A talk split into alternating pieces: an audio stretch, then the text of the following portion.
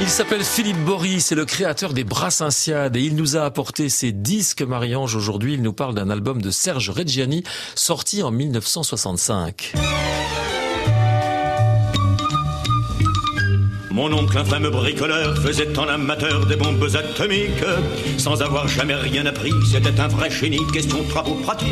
Philippe Bory, on parle de vos albums, la chanson française est bien sûr à l'honneur, la grande chanson française avec alors quelqu'un quelqu'un qui, euh, qui avait un immense talent, immense acteur, de théâtre également, hein, puisque c'était l'acteur de, de Jean-Paul Sartre. Hein. Oui, tout à fait. Serge Reggiani. C'est Arthur qui fut chargé de se débarrasser de son cadavre moche. Mais Arthur a appliqué en murmurant Sa cloche. Serge Reggiani, alors, qui a commencé à chanter un petit peu tardivement, puisqu'il avait déjà une grande carrière de- de- d'acteur de, cinéma et de théâtre. Oui. Il a joué Sartre, vous l'avez dit, il a joué Cocteau aussi, il a fait des tas de choses. Et il a commencé à chanter, au, au départ, un petit peu euh, poussé par euh, Jacques Canetti. Je bois systématiquement les amis de ma femme. Ce qui s'est passé un jour, c'est que Canetti a, vu, je crois, un téléfilm ou je ne sais plus quoi, dans lequel Reggiani était acteur et à un moment donné chantait. Il a été persuadé que euh, Reggiani avait été doublé pour la chanson. Et un soir, chez Simone Signoret et Yves Montand, se trouvent en même temps euh, Reggiani et Canetti. Et Canetti dit à Reggiani, ah oui, mais au fait, qui est-ce qui vous a doublé pour euh, tel film? Reggiani, qui, dit, euh, vous me faites honte, je n'ai jamais été doublé, je n'accepterai jamais d'être doublé. Alors Canetti, qui avait vraiment l'oreille, il lui dit, mais alors attendez, j'ai ce qu'il vous faut. Et il lui a proposé de participer à une intégrale Boris Vian. Je voudrais pas crever avant d'avoir connu les chiens noirs du Mexique qui dorment sans rêver, les singes à dévoreurs de tropiques, les araignées d'argent au nid truffé de bulles. Là, j'avais des bombes atomiques. Il y avait la Java, il y avait le Déserteur qui était... Alors le Déserteur était à l'époque la, la seule chanson de Vian qui avait été enregistrée. Il y avait Je voudrais pas crever, il y avait Quand j'aurais du vent dans mon crâne, enfin bon, etc.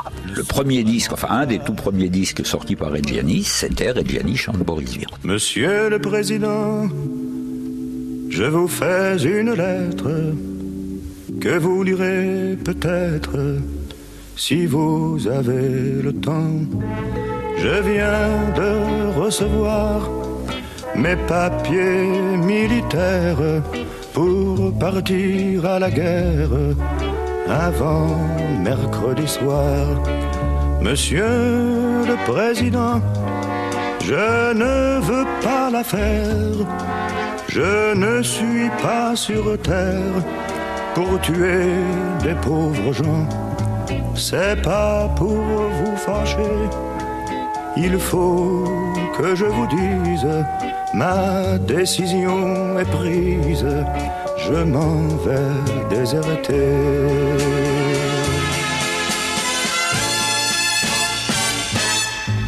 Depuis que je suis né, j'ai vu mourir mon père, j'ai vu partir mes frères et pleurer mes enfants. Ma mère a tant souffert qu'elle est dedans sa tombe et se moque des bombes et se moque des vers.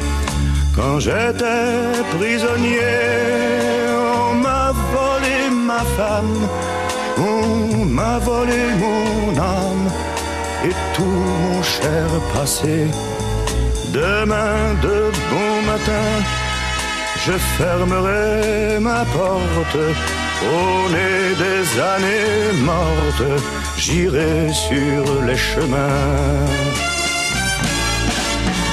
Je m'en dirai ma vie sur les routes de France, de Bretagne en Provence, et je dirai aux gens, refusez d'obéir, refusez de la faire, n'allez pas à la guerre, refusez de partir.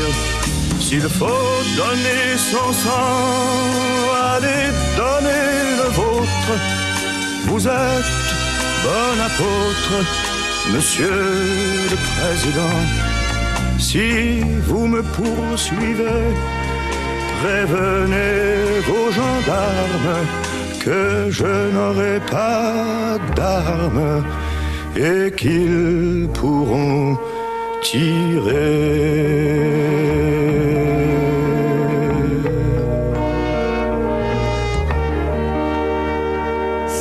Reggiani, Le Déserteur. Belle version, hein, cet extrait de l'album euh, Chante Boris Vian. Serge Reggiani chante Boris Vian. C'était sorti en 65. Ça nous rajeunit pas, forcément. Demain, Georges Brassens, ça c'est Oui, ça? Georges Brassens demain. Toujours avec Philippe Bory. Ah oui, l'album blanc.